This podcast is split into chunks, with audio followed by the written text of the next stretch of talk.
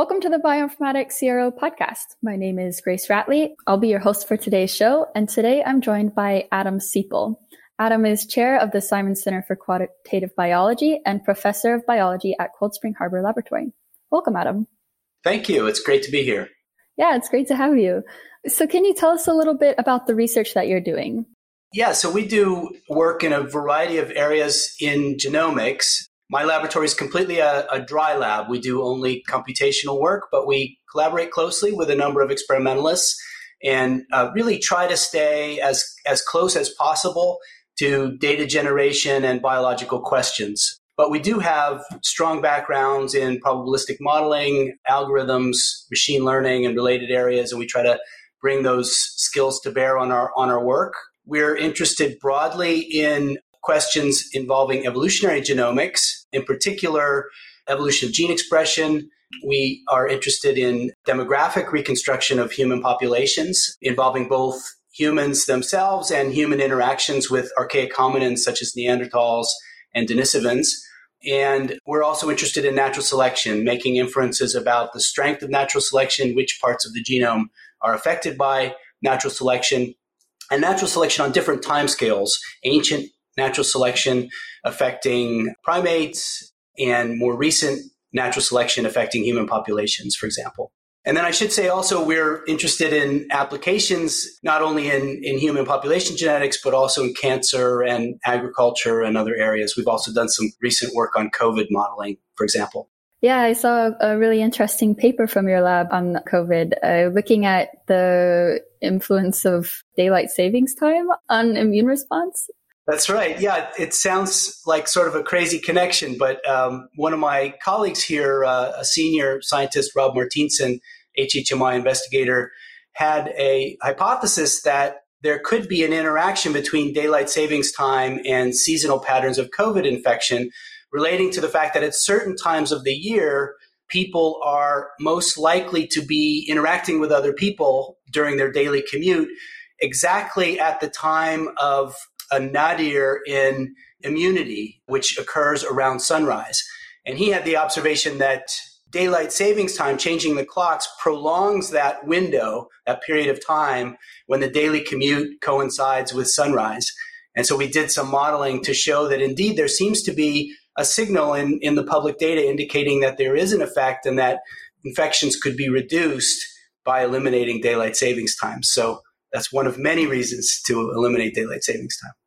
Yeah, I'm all for that research as long as I don't have to, you know, wake up an hour earlier than normal.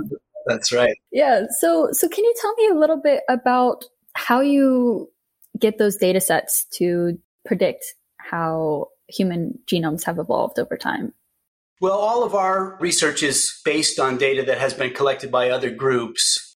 Much of it collected by Svante Pääbo's group at the Max Planck Institute in Leipzig, Germany. And they have, over uh, many years now, developed techniques for extracting DNA from fossilized bones. The techniques are quite sophisticated because if you're not careful, it's very easy to contaminate the ancient hominin DNA with modern human DNA. And so they've developed clean rooms and special DNA extraction techniques and special, special purification techniques, and then post processing bioinformatic techniques to ensure that the DNA they're, they're sequencing really represents the ancient remains and not the modern humans who are handling the fossils. But we can't claim responsibility or, or credit for any of those works we're consumers of the data that they have produced and um, made publicly available. Right, right, of course. I didn't know if it was some sort of reverse modeling, like taking current human DNA to predict what the DNA looked like previously.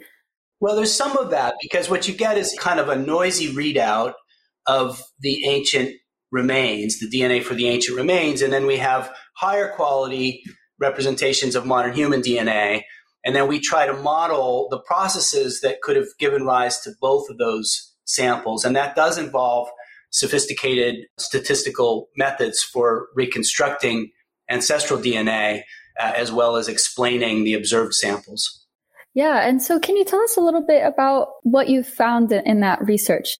Sure. It's now fairly well known and, and well accepted based on findings that are over a decade old that there has been a genetic interaction between modern humans and Neanderthals. In particular, human populations outside of Africa, including Europeans and East Asians, show a signal of Neanderthal DNA at something like 3% of their genomes that traces back to Neanderthals. And, and the best explanation we have for that signal is that there was some sort of interbreeding between modern humans and Neanderthals, probably outside of Africa after humans had migrated from Africa, something like 70 or 80,000 years ago. And that signal persisted as these out of Africa populations spread across the globe.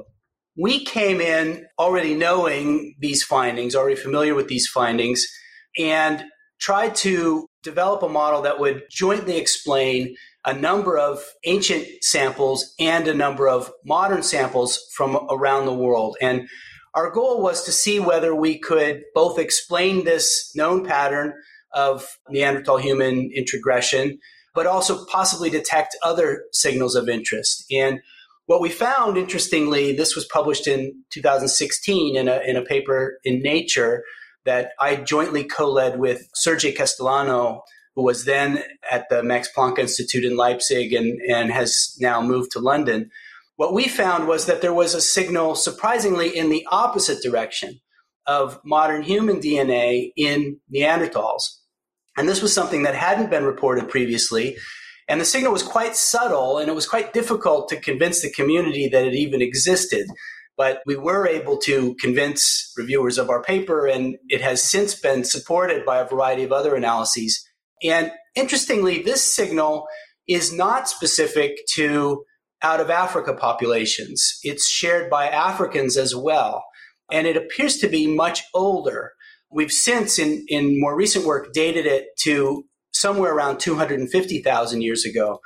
And so that suggests that there was an earlier introgression event that left a signature in the opposite direction from modern humans to Neanderthals, and it affected all human populations. So it probably occurred in the ancestor to all modern humans. Furthermore, that's interesting because it must have predated the migration of humans out of Africa. So it seems like there was a group of early modern humans that migrated out of Africa, interacted with Neanderthals, leaving this signature in Neanderthal DNA that we've detected. And then that group of modern humans either just went extinct or ended up being absorbed back into human populations in Africa before a second migration out of Africa 70 or 80,000 years ago. So, anyway, it suggests not only another interaction between modern humans and Neanderthals, but one that's much earlier, and it paints a picture of multiple migrations of modern humans out of Africa.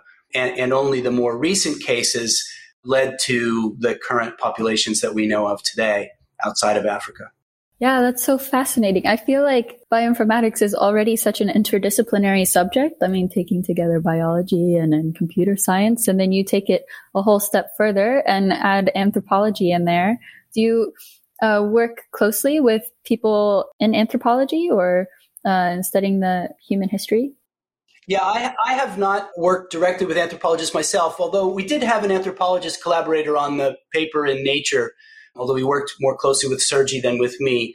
But there is a lot of interest across the field at this intersection between genetics and, and anthropology. And Svante Pääbo and David Reich and others have been quite proactive about interacting across fields. I attended a meeting here at Cold Spring Harbor a few years ago that was organized by, co organized by David Reich, that was a group of geneticists and a group of anthropologists together discussing these issues, and it was fascinating. But it's not something that's really in the center of my own research. You seem to have a, a very broad reach with your research. It's great.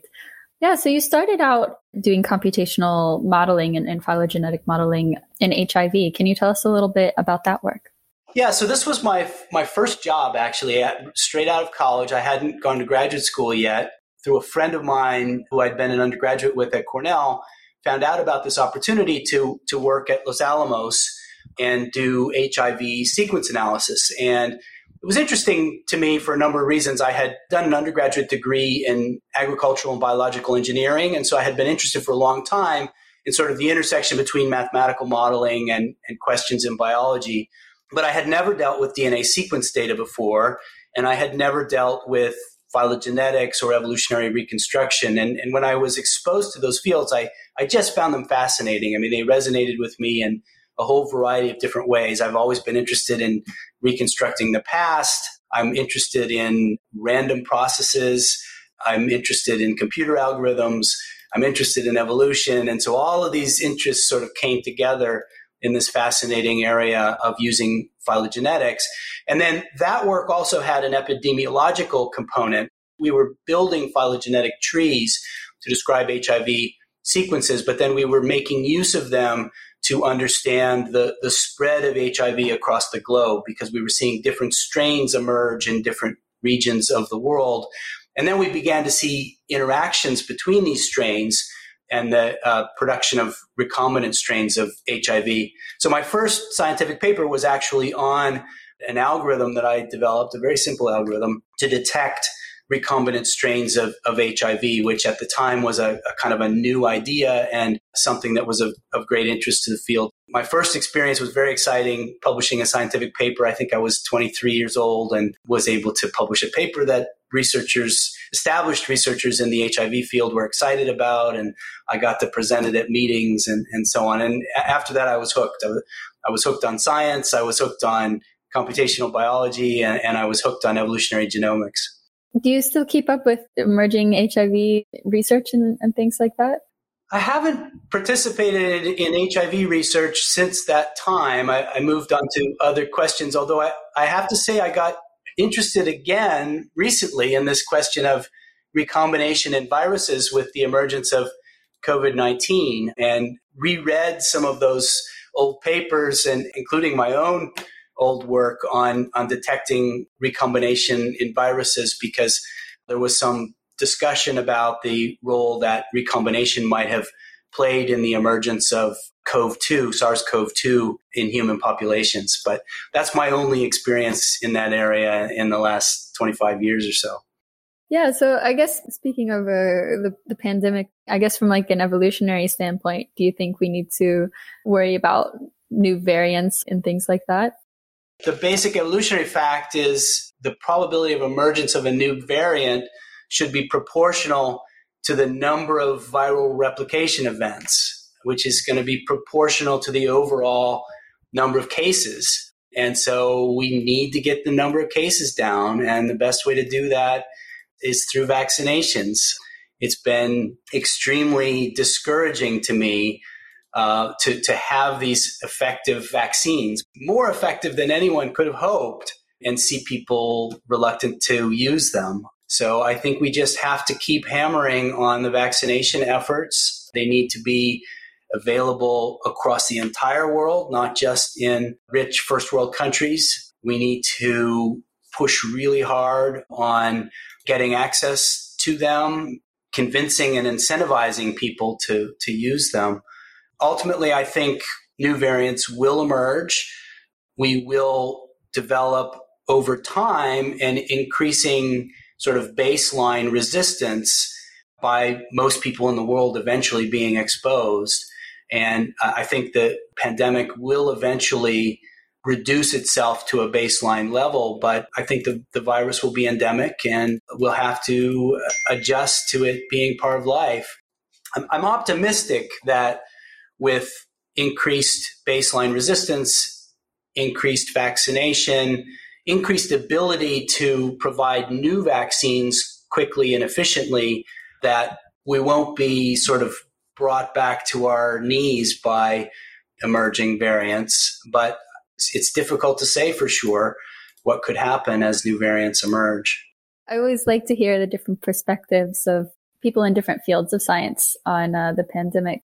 I think the evolutionary take on it is, is very interesting. You also did a, a study in bats on, on, the evolution of bat immunity and, and, things like that. That's right. Yeah, we've gotten very interested in comparative genomics of bats in, in part because of their connection with SARS CoV 2. but for other reasons as well. In fact, our initial work on bats has been funded by our cancer center here at Cold Spring Harbor because bats are uh, remarkably resistant to cancer. And we've been trying through DNA sequencing and comparative analysis to shed light on the genetic underpinnings of both bat specific immune responses, bat specific cancer resistance, and, and longevity of bats. Bats are extremely long lived mammals for their body size. If you plot body size versus lifespan in mammals, you see a general proportionality, but bats are an outlier. They're, they're much longer lived than other mammals of similar size, such as mice. Bats can live 35, 40 years or more. We've been uh, doing DNA sequencing and analysis. We have an initial preprint out on uh, our findings. We found some interesting things in both immunity and cancer, in particular, a massive contraction of the type 1 interferon locus in bats, a strong enrichment among apparently positively selected genes for tumor suppressors and DNA repair genes.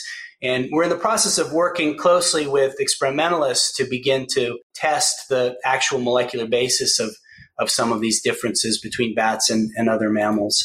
And uh, we're also in the process of applying for grants from the NIH on this topic. That's so cool. Because I, I, guess I, I, wanted to ask a little bit about the importance of evolutionary biology in the study of cancer because I, I wasn't necessarily sure how those two topics connected. So this is a, that's a really interesting take, uh, comparative genomics and, and looking at how that immune system has influenced their susceptibilities to different cancers. And, and bats have uh, reduced immune responses, right? They, they don't have a very active immune system. Is that correct?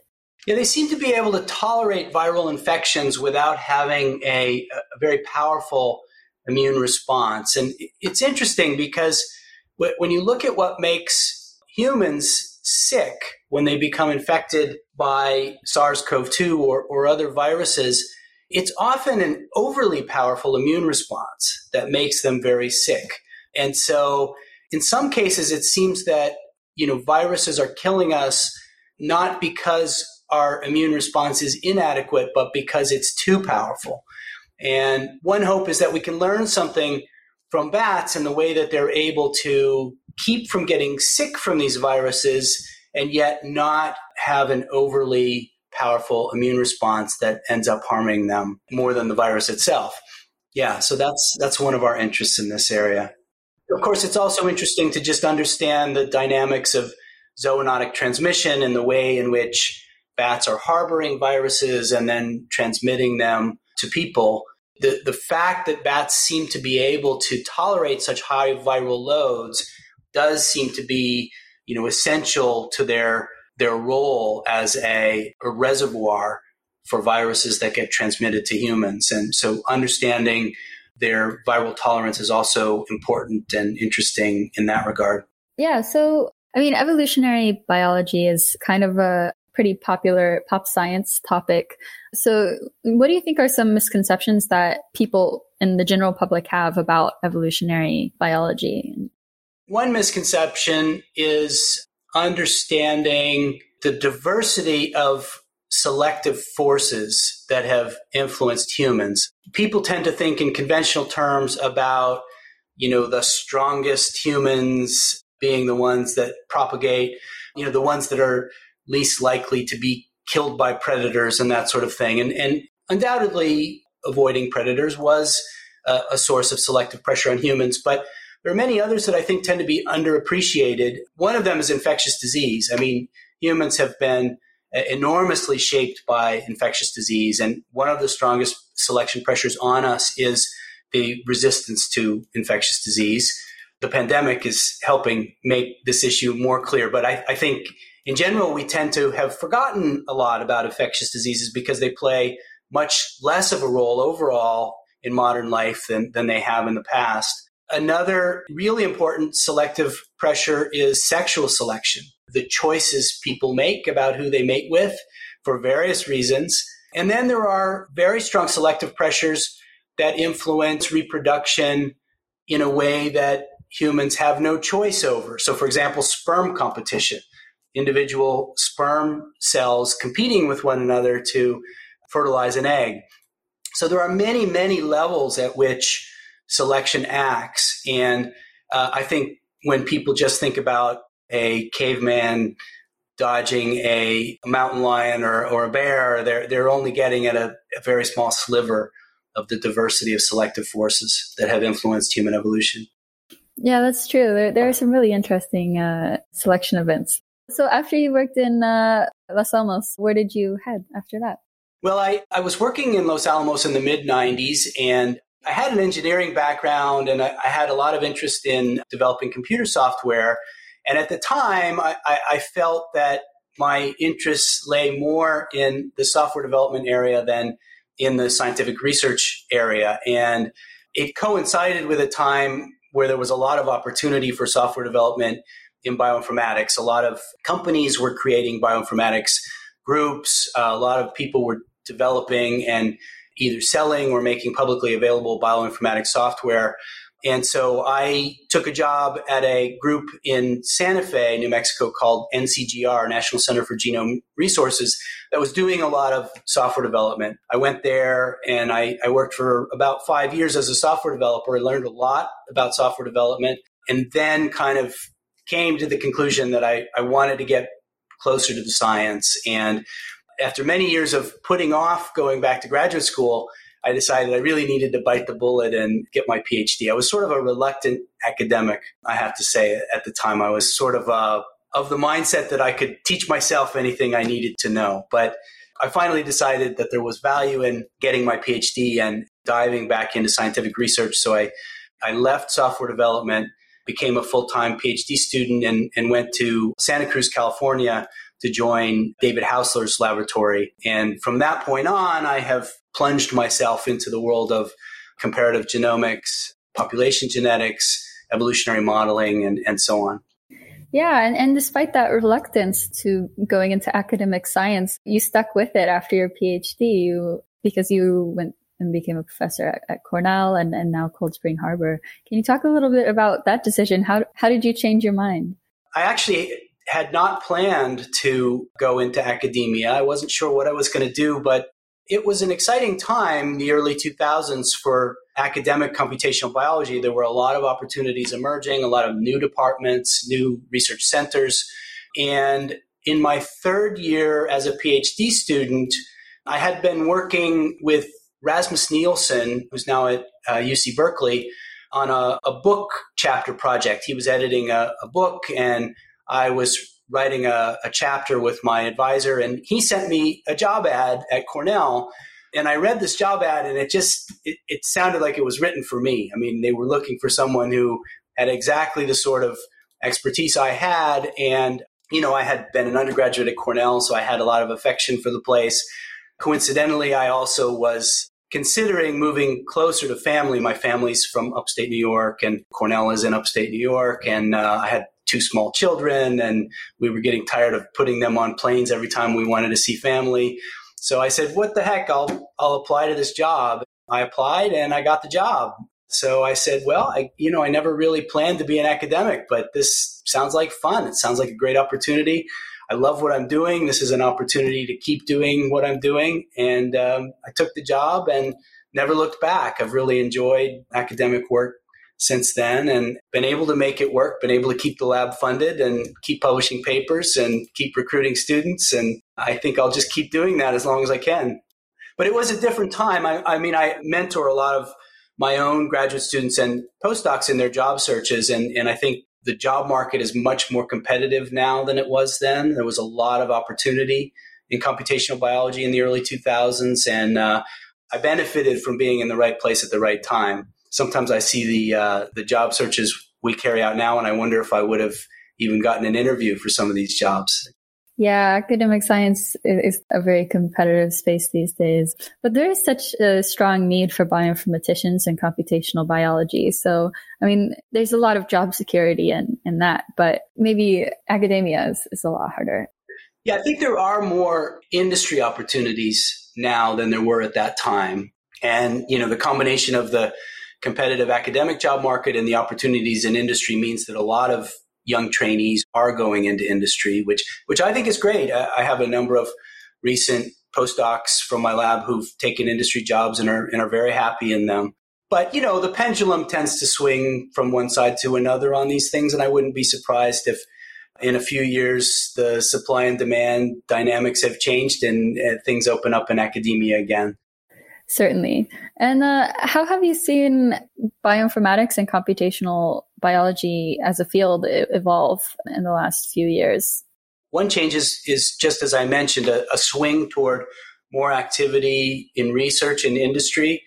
Another change that I've seen in my time in computational biology is just a general shift toward embracing the biology side of the field, the need to ask good biological questions, the need to engage with the data, and people not being satisfied with just taking whatever the latest algorithmic or machine learning advances and applying it to a biological data set. I, I, think when I started in the field in the early 2000s, there was a lot of that. There were a lot of people doing computational biology who weren't that interested in biology and didn't know that much biology. They were just taking off the shelf computational methods and applying them to biological questions in a not very imaginative way. And I think over time, people have really realized that in order to do computational biology well, you have to you have to engage with the biology. It's not enough to just have a hammer, a computational hammer, and, and look for nails. You have to really think imaginatively about biological questions and, and how computational methods can be used to address them, and about the interaction between computational methods and experimental methods, uh, about how experimental methods can lead to hypotheses that can be tested computationally and vice versa. Computational methods can generate hypotheses that can be tested experimentally. That feedback between computation and experiment, I think, is extremely important and has become more pervasive in the field. I think the field is also just bigger and more competitive. Early on, there were really just a handful of people who had this joint background in computer science and biology. And, and if you were one of those people, then you could sort of write your own job description. You know, it was relatively easy to find a job in the field. Now there are many, many people who have those backgrounds. There are people emerging from PhD programs in bioinformatics and computational biology. There's a lot more awareness of these questions in, say, biostatistics departments or biophysics departments. It's just a much more established and competitive academic field. Do you think you would have chosen the same path if you had graduated uh, in bioinformatics today? I really don't know. I, I mean, I think I was I was attracted to the field being so new, and you know, maybe I would feel today that it was too established, and I would look for something newer and and more niche. But it's hard for me to say. I also think it's it's possible that I would have, if I were finishing my PhD now that I would end up in an industry job rather than in an academic job just because of the, the dynamics of the field at the moment. But it's always hard to ask these counterfactual questions. True, true. So given the the hyper competitive job market for positions in bioinformatics, can you maybe give advice to people who want to enter that field? Like what sorts of skills are most important today? Yeah, I, I guess I think um, it's true that a graduate from a bioinformatics program who's interested in this field needs to be fluent in data science and machine learning, basic statistics. But I think that those things I think are necessary but not sufficient for success in the field. And I think what really will push a person over the edge is also really thinking like a scientist, not just like an engineer. So, uh, developing a good taste in problems, developing a nose for questions that can be effectively addressed using computational methods, developing a fluency in the biological technologies and biological questions of interest, the ability to interact closely with experimentalists. I think these are the things that push a person over the edge from being just a data scientist to being a computational biologist who can lead the way in the scientific side of the of the field. It's very good advice. So tell me a little bit about you. Like, who's Adam the non scientist? What do you do outside of research?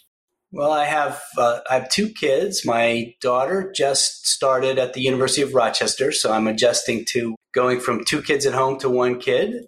I live on Long Island, Huntington, New York, and live in an old Victorian house and spend a lot of my time fixing that up. And uh, I like to do uh, a lot of cycling and some hiking and spend as much time as I can outdoors. That's probably a pretty good summary. Yeah, yeah.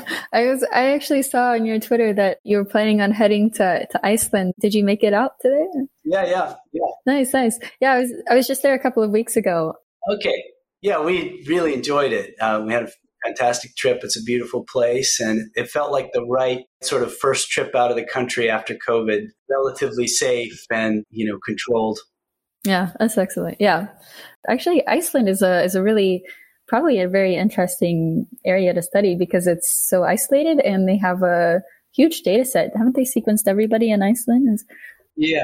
The studies by deCODE have been extremely influential in a variety of different ways, both for association studies and, and also for studies of rates and patterns of human mutation, which they're able to trace in, in great detail, taking advantage of their genealogical databases and, and pedigrees so yeah, it's been very important in, in human population genetics. It's, it's also interesting to look at Iceland from an ecological perspective. I think the largest land mammal was the Arctic fox in Iceland when um, Scandinavians arrived and began bringing agricultural animals. So there's a very short history of, of large land mammals there. And then there have been, you know, interesting events like the introduction of the Icelandic horses and then subsequent genetic isolation, lar- largely genetic isolation of those horses. And it's interesting to see the way they have been shaped by the Icelandic landscape and climate, as well as by human selection. But um, yeah, it's a fascinating place for questions in evolutionary biology. Certainly, and yeah, uh, the Icelandic horses is really interesting. They they had such strict laws that if an Icelandic horse was, was taken out of Iceland, that it couldn't be brought back into the country. It was just really interesting. Um, yeah, and with humans, they have a you know they have an app. It's like a dating app where you can check and see if it's okay to date somebody based on like your relationship to ah. them. oh, to see whether you might be related. Yeah. Yeah, ah. you put their name in, and it's like I think the generally accepted okay line is like fourth cousin or something like that. I see. Wow, amazing. Yeah, it's it's a really interesting country. Yeah. Yeah. So uh, as we uh, wrap up the episode, do you have any other uh, any final thoughts on the future of bioinformatics? Well, I guess the future of bioinformatics, I, I think it's an open question whether bioinformatics will remain a distinct field. I, I think that uh, to some degree, the tools of bioinformatics are being absorbed by broader biological sciences. They're just becoming part of the toolkit of, of doing biology. And I think in the future, biologists will, will need to be much more fluent in computational methods and the use of machine learning and the use of powerful computers. And we may not think of it as a distinct field. It may just become part of being trained to, to do biology. And I think that's okay. I, I think often new fields emerge at the interfaces of other fields and, and they may or may not remain distinct. They may be absorbed over time and, and I think that's okay. I'm personally very excited to see quantitative methods and computational methods become so central in biology. You know, our center at Cold Spring Harbor is called the uh, Simons Center for Quantitative Biology. It has begun as kind of a distinct group of investigators doing developing quantitative methods, but increasingly we're being absorbed by the broader scientific community at Cold Spring Harbor and the, the talks, when we gather at our annual symposium or some other event to, to talk about our research, the talks from the quantitative biologists are beginning to involve more experimental biology and more collaboration with experimentalists. And, and then conversely, the talks by the experimentalists are beginning to incorporate more data analysis and quantitative methods. And I think the, you know, the logical conclusion of, of this process is that we probably won't be a distinct group anymore. We'll, we'll all just be biologists using whatever tools and techniques are available, a, a combination of experimental and computational tools and techniques. So I guess that's what I think about the, the future of the field. It's dying and that's okay. it's dying and that's a good thing. Fantastic. Well, thank you so much for joining me today, Adam. I had a great time listening to your thoughts on evolutionary genetics and, um, and yeah, thanks so much. Great. Okay. Thank you.